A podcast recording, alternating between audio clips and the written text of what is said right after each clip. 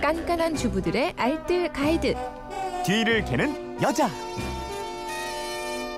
네, 살림에도 복습이 필요하죠. 여러 번 반복해서 실전에 옮겨봐야 비로소 살림의 고수가 될 수 있는데, 복습의 의미와 묘미가 있는 시간입니다. 일요일판 뒤를 캐는 여자.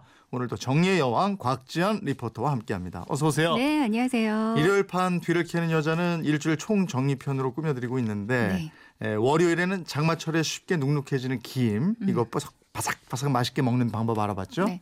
김을 한번 개봉했다면 완전히 밀봉해서 냉동실에 보관하는 게 가장 좋은 방법이거든요. 그러니까 한번 먹을 만큼만 보통 15장에서 20장 정도씩 소분을 해서요. 쿠킹 호일에 하나하나씩 싸서 이걸 다시 지퍼백이나 플라스틱 밀폐용기에 넣고요. 그리고 이 냉동실에 넣어두는 게 가장 좋습니다. 네. 밀폐용기 안에는 원래 들어있던 제습제를 함께 넣어두는 것도 좋고요. 밑에다가 키친타월을 한 장 깔아주면 바삭한 맛이 훨씬 더 오래 유지 시킬 수가 있거든요. 네. 힘없이 축 늘어진 김은 전자레인지 한번 돌려주면 다시 바삭해집니다. 그릇 위에 올려서 20초에서 30초쯤 돌려주면 되거든요. 근데 전자레인지 성능에 따라서 탈 수도 있으니까 좀 잘 보면서 돌리는 게 좋겠어요. 아니면 프라이팬에 한 번 더 구워주는 방법도 있습니다. 비닐장갑을 끼고 참기름이나 들기름을 한쪽 면에만 살짝 발라주고요. 팬을 달궈서 짧게 구워주면 처음보다 더 맛있어지거든요. 네. 김무침으로 활용해 드셔도 좋거든요. 눅눅해진 김을 약불에 살짝 굽고요. 위생팩에 담아서 조물조물 부셔주세요.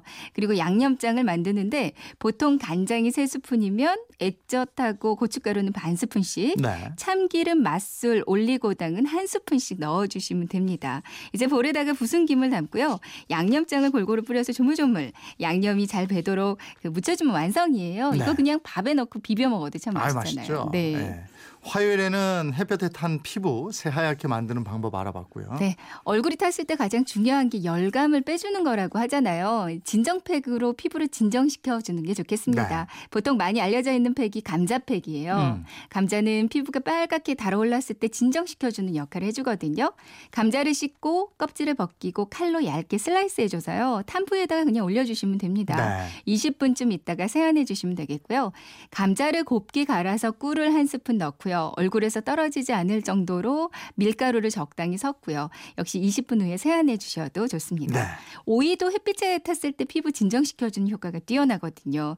오이도 역시 깨끗하게 씻어서 슬라이스해서 얼굴에 20분 정도 붙여주시면 되겠고요. 그리고 수박팩도 있어요. 네. 수박 껍질 흰 부분 있잖아요. 이 부분을 잘라서 믹서에 곱게 갈고요. 꿀을 1스푼 넣고 역시 밀가루 넣어서 농도 맞추고요. 얼굴에 붙이고 20분이 지나서 세안해 주시면 되겠습니다. 네. 근데 가장 좋은 팩은 다시마 팩이라고 그러니까요. 하셨잖아요. 그러니까요. 제가 가장 추천드리고 싶은 팩이거든요. 다시마 팩. 다시마에는 비타민 E, C 성분이 풍부해서요. 노화 방지에 효과적이고요. 아연 성분도 풍부해서 피부 미백이나 진정 효과도 있습니다. 네.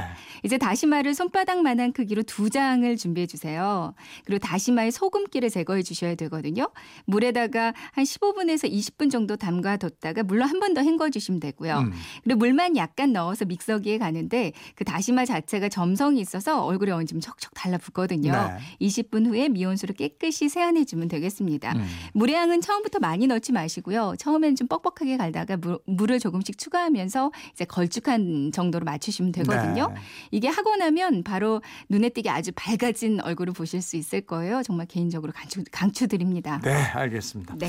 또 비 오는 날에 옷에 흙탕물 튀는 경우가 많은데 수요일에 이거 알아봤죠? 흙탕물 얼룩 제거하는 방법이었어요. 네.